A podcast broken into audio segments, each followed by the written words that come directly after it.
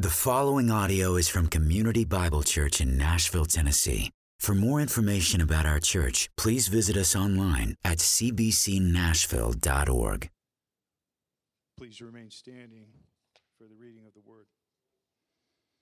John 15, 18 through 27.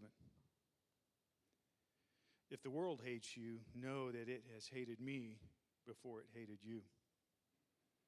If you were of the world, the world would love you as its own. But because you are not of the world, but I chose you out of the world, therefore the world hates you. Remember the word that I said to you a servant is not greater than his master. If they persecute me, they will persecute you. If they kept my word, they will also keep yours. But all these things they will do to you on account of my name, because they do not know him who sent me. If I had not come and spoken to them, they would not have been guilty of sin. But now they have no excuse for their sin. Whoever hates me hates my Father also. If I had not done among them the works that no one else did, they would not be guilty of sin. But now they have seen and hated both me and my Father. But the word that is written in their law must be fulfilled they hated me without cause. But when the Helper comes, whom I will send to you from the Father, the Spirit of truth, who proceeds from the Father, he will bear witness about me. And you also will bear witness, because you have been with me from the beginning. Thank you, Dave. You guys can have a seat. I encourage you to turn to John 15. If you're just joining us, for the first time. We've been in the upper room discourse over the last couple of weeks. And what we're, what we're looking at in the upper room discourse is uh, a runway to Jesus' departure. And before he departs his disciples, before he leaves them, he wants to prepare them for that departure. And so we've seen him preparing his disciples and us for his departure. We started by looking at how Jesus wants us to live, what his desire for our life is. And we got to see him illustrate that in a, gospel analogy by uh, washing his disciples' feet. We got to see that loving each other in Christ like service and sacrifice is what he wants us to do. Next, we got to see how Jesus has protected us by sending us his helper, a helper that is fit to walk with us through this life, protecting us every step of the way. Last week, we saw the power that we have in the abiding presence of Christ, that we're in Him, that we're abiding with Christ. And we got to see that now that we are a part of the vine and that we are cared for by the, by the vine dresser, that the vine dresser will n- never leave us nor forsake us. Well, today, as Dave just read, we're turning our attention to a rather difficult subject a subject of persecution, of suffering. Jesus, again, wants to remind and empower his disciples so that when he leaves, they're not going to be caught off guard. He wants to make sure that when they are walking through this life, when things come at them, they are not going to be shocked by, oh my goodness, this is happening to us. You know, we also uh, mentioned last week that every time there's movement in this discourse, that the subject somewhat changes. Like there was movement when Jesus got up from the table and we got to see his gospel analogy. There's movement with Judas leaving the room, which is when we got to see uh, that he's going to send us a helper. Last week we saw that there's movement again. His disciples and him are, are on the way to the garden, that they're walking through this. And that movement is, is, is really pointing with, from Jesus to his disciples and to us that the, the, the, the life that we're living in Christ is not a life that we live in isolation. It's a life that we live in this world. And so today we get to look at a rather difficult subject. We get to look at what it means to live a life for Christ in a hostile world. Now, just connecting it back to last week, what we saw last week is that now that we're grafted into the vine, that's the language that we used last week. Now that we're grafted into the vine, when the vine is attacked, the branches, you and I, are going to feel the effects. Because this world hated Christ, it will also hate the children of Christ. This language is shocking just as you're reading through the Gospel of John, as you're reading through the upper room discourse, as you're going through all this stuff, it's shocking to kind of get to this and go like, ooh, Man, I mean, this is a heavy sermon. I mean, if you're joining us for the first time, I'm just going to recognize that this is a heavy subject persecution, the fact that the world is going to hate us. But it's not a new subject in the gospel. We can see all the way back at the very beginning, John 3. Jesus was very clear about the offensiveness of his message. He was very clear that the world was not going to like him, was not going to appreciate him, was going to try to overwhelm him. We got to see this in John 3. Here's, here's what it says in John 3 19 through 21. This is the judgment. Light has come into the world, and people love the darkness rather than the light because their works were evil. For everyone who does wicked things hates the light and does not come to the light, lest his work should be exposed. But whoever does what is true comes to the light, so that it may be clearly seen that his works have been carried out in God. Jesus, in here in John 15, is stating very plainly what he said even in John 3. It's the very first verse of our section. If the world hates you, know that it hated me before it hated you. It's a gut check moment for all of us, but especially for Jesus' followers. In, in that moment, what he's saying to his disciples is going to get worse. Imagine that. Imagine hearing that. Walking with Jesus, hearing that he's leaving, seeing all that you've seen, hearing about this death thing that he's been talking about, and Jesus is saying it's going to get worse. And it did. Because what, we can see in church history, I, I could, I, I, I thought about one way to kind of attack this sermon is to look at church history as the example of just all of the moments of suffering and persecution throughout church history. And what we can see through all of those moments is that Jesus is victorious and that he carries us through.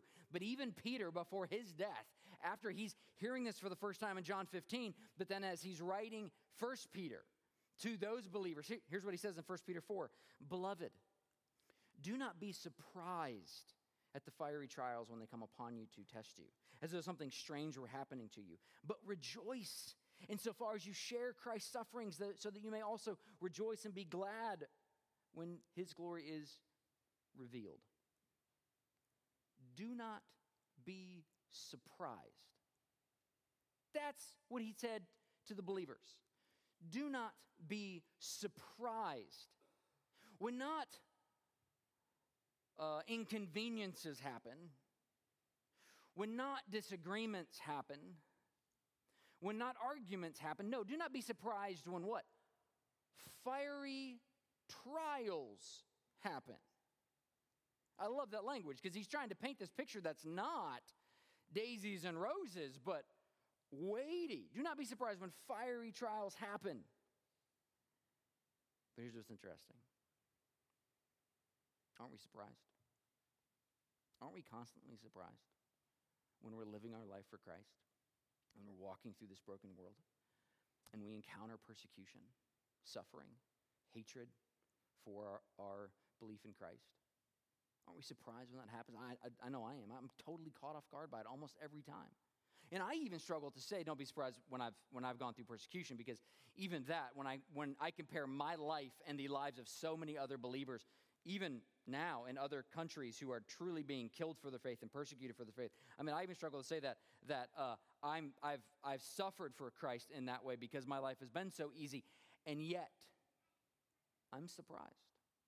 I'm surprised when John 15, 8 comes true because here's the thing.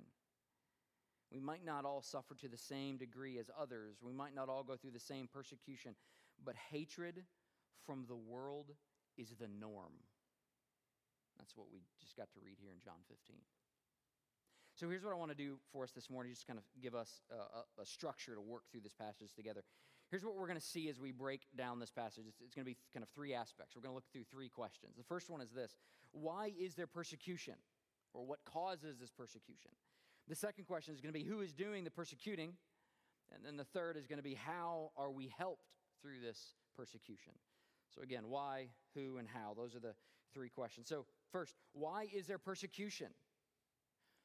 Why is Christ so offensive that the response to Christ and to his followers is hatred?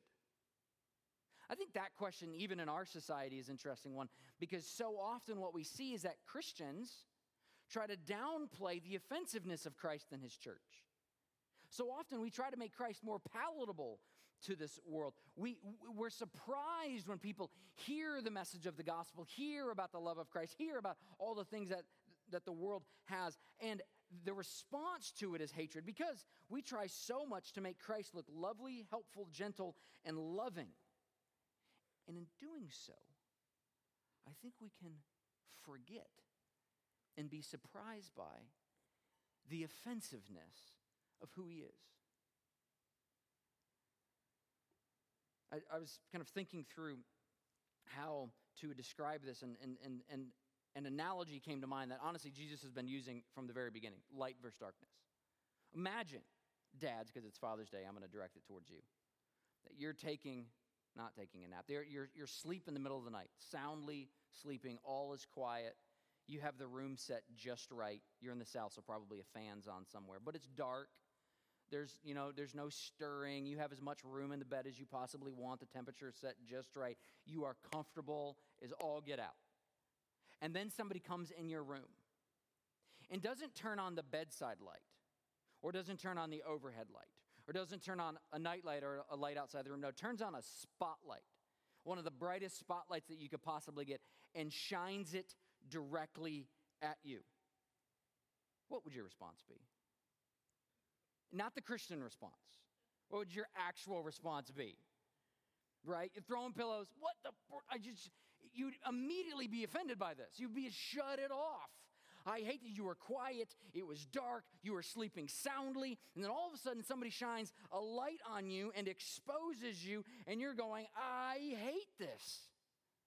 Now imagine if you saw that same spotlight in the middle of a bright, sunny day. You'd be like, oh, okay, whatever, that's not that bad. That's what's happened to this world.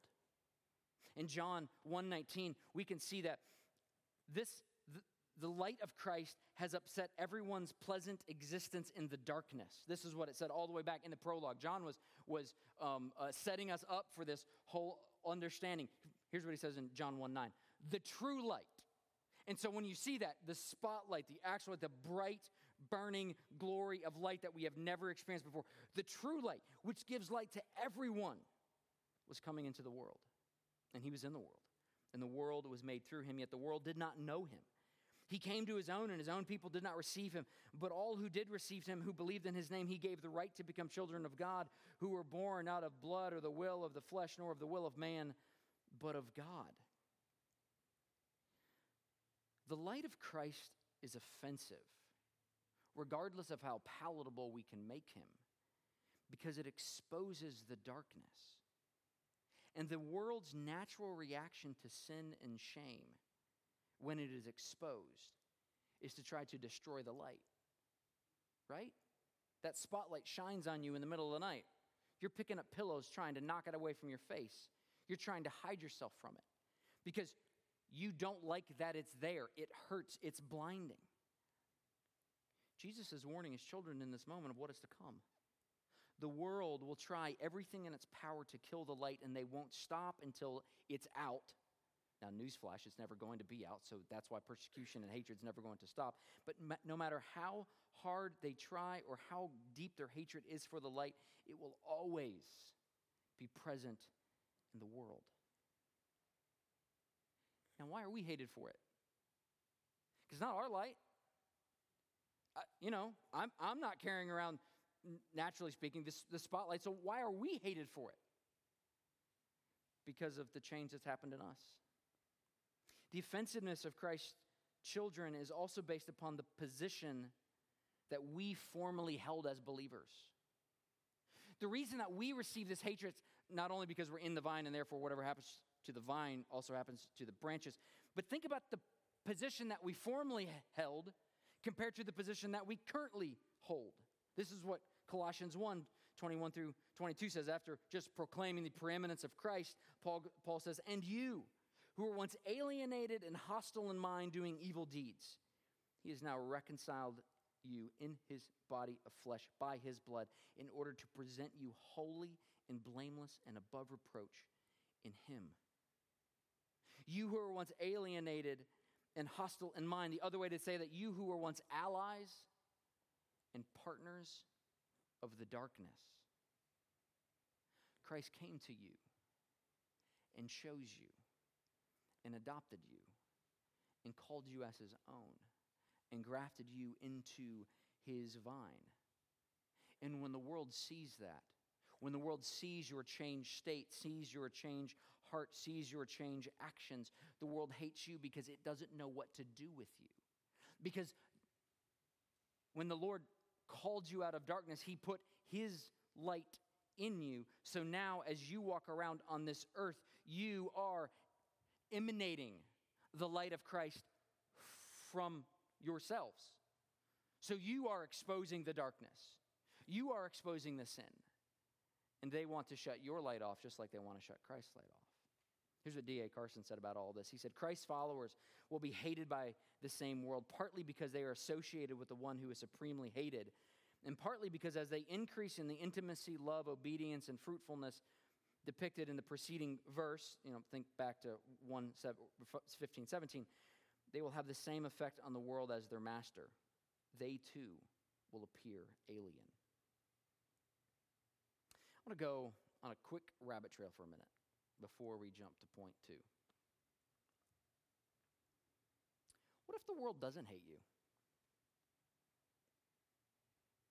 What if you get along with the world? What if you don't experience the effects of exposing sin and darkness? Of interesting question, right? What if being too nice? What if you're fitting in too much? You know, 519 or 1519, he goes on, it's okay, so if the world hates you, know that it's hated me also because it, hated me before it hated you. If you were if you were of the world, the world would love you as its own. But because you are not of the world, but I chose you out of the world, therefore the world hates you.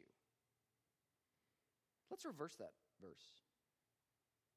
If you flipped it, what he would be saying is if the world loves you, it's because you're of the world, it's because you fit into the world. I think it's a really good moment to have kind of a gut check moment and to ask yourself, and this is just between you and yourself, but are you carrying yourself in the world in a manner that's a void, that avoids struggle, that avoids suffering, that avoids persecution? Are you trying to fit in so much to avoid the pain that's caused by standing out? Now, first, I have to say, it's natural for, for us to try to avoid pain. So that I, I get why we have to struggle, but I mean, think about it. Do you actively avoid speaking out about Christ or your faith or prayer or the Bible at work or with your friends, at school, in your life because you don't want the people around you to feel the awkwardness of having a Christian in their midst? Is this something that you actively try to go, don't ask me where I go on Sunday? Or you stuck in conversations where you, you know the Spirit is convicting you, I should probably leave, or I should say something, or I should do something different, but you remain quiet because you go, I don't want to be that person. I don't want to be that Christian. I don't want to be the, the, the buzzkill of the group. Do you sit there in silence in the presence of open sin because you don't want to offend the party who is sinning? Or what you could say is, hey, let me tell you a better way. Or, third, do you value peace above everything else? And therefore, silence is the best course of action. This is just for you. I know in my own heart and life, I've been convicted of these things. You know, as a pastor, the, the question you don't want to be asked at times is what do you do for a job? Because it can be a real buzzkill. I've had to work through that. And I don't always do it perfectly. There are sometimes I'm like, okay, this is going to get real awkward. But it's a moment when we, as disciples of Christ, as lights to this dark world, get to go to places where the church, if you will, formal church in this way, aren't going to get. And that's because you're going to be interacting with people that wouldn't step foot in this church. And the opportunity that you have to interact with them in that moment is that you get to, to take the light of Christ, the grace of Christ, the truth of Christ to them. Yeah, it might hurt. You might get an awkward response. You might be avoided at some extent. You, you might, uh, you know, no longer have that relationship. I hope that's not the case because this also isn't an opportunity to be a jerk. There's that balance. You got to figure that out. But if the world doesn't have a problem with you, I think that's a problem for Christ. Okay, point two. Who is doing the persecuting? This is actually the most interesting part of this passage. In this first section, I've been using the world. That's the language I've been using. It's, you know, us against the world, light against darkness. But who exactly is the world? Normally, when we think of the world, what, what, what we're naturally going to define that as is the worst of the worst. The people who would never step foot in a church, people who are opposed to all sense of morality and decency, right? That's what we kind of think of. That's the caricature of the world that we hold in our mind. That's not who Jesus has in mind here. Now, Jesus is saying that the hatred is going to come from the good people, the moral people. Dare I say, and I'm going to put this in quotes, the Christian people. Because the sad reality of this world is that the most harsh and hate, hateful people are often religious people. Now, I know that's a bold statement, so let me prove that to you from the text. Verse 20 Remember the word that I said to you a servant is not greater than his master. If they persecuted me, they will also persecute you. If they kept my word, they will also keep your words. Now, we've gone through a lot of stories in the Gospel of John. We've had a lot of arguments. We've had a lot of persecution. We've had a lot of people pushing back against Christ. Where did that all come from? The Pharisees. The most morally upright people in that time. That's who Jesus has been fighting with. That's who's been pushing back. That's who's going to be killing Jesus. It's not the Romans, it's the Pharisees. The people who had the greatest problem and hatred towards Jesus were the religious leaders and religious people. The people who accepted Jesus were those who were caught in sin. I mean, even look at what's this hatred going to look like? I'm going to add a little to our section this morning. I want to read the first couple of verses of 16. Here's what it says I have said all these things to you to keep you from falling away. Essentially, I don't want you to be caught off guard when all this happens. Don't be surprised, for they will put you out of the synagogue. Indeed, the hour is coming. Whoever kills you will think that he is offering service to God, and they will do these things because they have not known the Father nor me. I mean, he makes it crystal clear. The people are going to hate you the most are those who are going to kick you out of their religious establishments. I mean, Jesus turns everything on its head. He always does that. But normally, we have to fear the people that are very different from us. Now, Jesus is actually declaring that the most the hatred is going to come from those who are close by. So then we can ask the question well, why do the moral and decent people hate Jesus? Why is it that, that the religious leaders so struggled with Jesus and his message that, that they had to put him to death? I think it's this Jesus exposed their sin in the same way that that bright, shining spotlight exposes that poor sleeping man who just wanted to get a good night's rest in bed. Jesus came in and exposed the sin and shame of those people. And here's the thing the people who hate exposure the most are the same ones who think that they don't have anything to expose. The people who hate to actually see the real representation of who they are, to have the light shine fully on them and have everything fully known, are the people who don't think that they have anything to expose. They don't have anything to share. They are good to go. I mean, just again, back to the text, John 15, 21. All these things they will do to you on account of my name because they did not know, they didn't, because they do not know him who sent me. If I had not come and spoke to them, they would not have been guilty of their sin, but now they have no excuse. Whoever hates me hates my Father. If I had done if I had not done among them the works that no one else did, they would not be guilty of sin. But now that they have seen and hated both me and my Father, but the word that is written in their law must be fulfilled. They hated me without cause. What's Jesus talking about here? If Jesus hadn't showed up, the Pharisees would still be trusting in their works. If Jesus hadn't showed up, the Pharisees would still think that the hedge of protection that they, that they created around the law, in their minds, was called the uh, Talmud, like 600 extra laws to make sure that, that they don't break God's law, was a good idea. If Jesus hadn't showed up, they would still be codifying everything in their life in order to please God. That's what we, we have countless passages all over the Gospels about this. But when Jesus showed up, what he demonstrated to them was how far off they really were. Because what we've seen is that the moral people, that the decent people, that the Christian people, that the religious people are no better than the Samaritans, than the tax collectors, than the adulterers, or the Roman officials. Everyone needs the same thing that is the grace of God. That's what's so offensive about Christ. When you look at a person who has been living a dedicated and devoted life for God, and you look at them and you say, listen, you haven't done enough yet, it's demoralizing and it is infuriating. And that is exactly what we're seeing here. And Jesus is warning his disciples about it. Listen, you're going to walk around and say that your only path towards God is by grace through faith in Christ alone.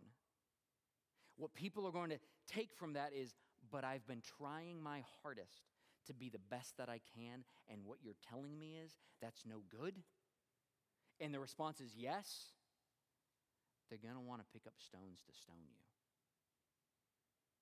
Third. Third question.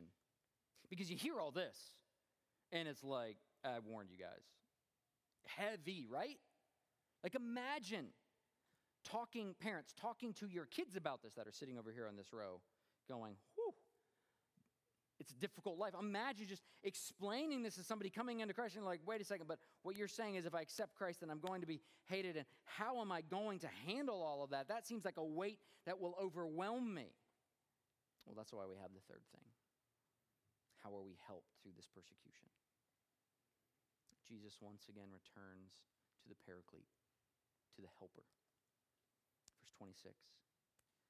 But when the helper comes, whom I will send to you from the Father, the Spirit of truth, who proceeds from the Father, he will bear witness about me, and you will also bear witness, because you have been with me from the beginning. the sweetness of these verses cannot be missed. Because again, as Jesus is preparing for his departure and he's thinking about all that's going to happen, and he keeps jumping around and okay you're going to have this helper and okay here, here's, here's how, how you should live your life in service and okay well you, you're, you're going to be part of the vine he returns to the holy spirit here because he knows that the weight that he just placed upon his disciples' shoulders will break them if they are trying to do it all by themselves. But what he says is listen, you're not going to be alone. This struggle and journey is not something that you have to handle on your own power. You are safe in my hands, you are safe in the vine. Think for a moment about the Great Commission. I've quoted the first part a lot recently. All authority in heaven and on earth have been given to me. Go therefore, and make disciples of all nations, baptizing them in the name of the Father, the Son, and the Holy Spirit, teaching them to observe all that I command you. You know what the last phrase of the Gospel of Matthew is? Maybe it was the last thing Jesus ever said to his disciples on the mountain. And behold, I am with you always, even to the end of the age. Behold, I'm with you always, even to the end of the age. I mean, just think about what Jesus is proclaiming here. My helper, the Holy Spirit, all that we looked at a couple of weeks ago, who proceeds from the Father. Now, I just want to dive into that word for a second. He could say, who's been sent by my Father. But that's like Jesus or God saying, okay, this guy over here, he'll go down there. No, he says proceeds. Sent and proceeds are a little different. I could send you a letter. But if something's going to proceed from me, it's going to be part of me. This is Jesus saying that God is giving us something that is a part of God. This is Trinitarian language. In the same way that the Father and the Son and the Holy Spirit are all together, the Holy Spirit proceeds from God and will bear witness about me through you. You see, as Jesus is walking around on this earth and people are questioning Jesus at this time, what did he do? He did some miracles. And those miracles were there to prove that what he said was actually true. Well, now you flip this, and Jesus is gone, and these disciples could be going, How are we going to prove this thing that this was actually true? Now, they're about to have the resurrection, and that is a giant illustration and evidence that the fact that Jesus is the Son of God. But what we also see, like in the book of Acts, is all of these other miracles happening to the disciples, through the disciples, to the church, that illustrates, that, that, that is an evidence of, yes, God is here and this is true. Now, some of the miracles have stopped. That's what we hold to here. They stopped. But the Spirit's actions have not stopped. Recently, um, Amy's been reading this book. It's audiobook, so I, I, was listening to it last night while driving to a, to a um, Nashville SC game. And it's on George Mueller. And George George Mueller was a missionary in Europe, and he is known for uh, his child adoption, having orphanages. And I mean, he, he uh, cared for thousands and thousands of kids. But the other thing that he's known for is never asking once for resources. He, never, he would never ask anyone, I need money to feed these kids. I need money to, big, to build a bigger house. I need money to be able to care for all of these kids that are with me. No, he would never ask anyone for money. Who he did ask was God. And story after story after story that was in this book, and even kind of in the last couple of chapters that I got to listen to, is just how the Holy Spirit and God showed up and demonstrated not only to him and to the kids, but to the city around them that Jesus is real. I mean, one in particular, he sat down at a table for dinner, and there's no food in front of them because they didn't have any food in the house, and they prayed for the meal. And then the doorbell rang, and somebody had a full ham and said, Here you go. We just wanted to give this to you. I don't have that, that kind of faith. I, that's just like mind blowing to think. But that is exactly what Jesus just promised us. I'm going to send you a helper who proceeds from the Father, and he will bear witness about me, and he will be with you. Saints, you carry that helper in you today. That declaration that I said last week stands true today. God will never leave you nor forsake you. I mean, just think, parents. We're in that season where there's graduations happening, a couple people going off to college. And, you know, as parents, we, we have to gradually release our kids from our grasp. We have to give them more and more responsibility, and at the same time of giving them more and more responsibility, we have to open them up more and more to just the struggles of this world. As a parent, that's really difficult for me to see because I just want to keep them on lockdown. I don't want them to experience the pain that we all know is there. And a part of parenting is letting them go, understanding that we're not always going to be there with them, and so they're going to have to figure this out on their own. That's not how God parents us. That's not how God cares for us. It's not this slow release the longer that we're in Christ to handle things on our own and we've got to do it. No. What he says is from the very beginning, I will never leave you nor forsake you. He's not releasing us to this world, He's holding us in this world. This is a tough passage because of suffering, because of persecution, because of pain, because it means that we're going to stand out. It means that we're going to have to deal with things that we don't like, but what we can see in it is that our Savior, our God, is holding us through this life, and we can trust in that. I know this has been an, and encouragement to my own soul this week. I hope that it was to yours. As we just turn our attention towards communion, we have the opportunity to be reminded of where our hope rests. Because if you're trusting in your ability to make it through life, if you're trusting in your ability to figure out all of the steps from here to heaven, if you're trusting in your ability to make sure that you make all the right decisions, I'll pray for you. That's tough because you don't have that ability. But what we get to trust in as believers is not our life, but the finished work of Christ. And so as we take this table together, that's what we will be pointing to. If you're here for the first time and you have not placed your faith in Christ, we would ask that you just let these elements pass you by. We don't want them to confuse you. This doesn't save us, this doesn't fill us up. This is a reminder for us of where our hope lies. But if you are a, a believer, if you have placed your faith in Christ, we would welcome you to take this table with us. Let's pray and we can take these elements.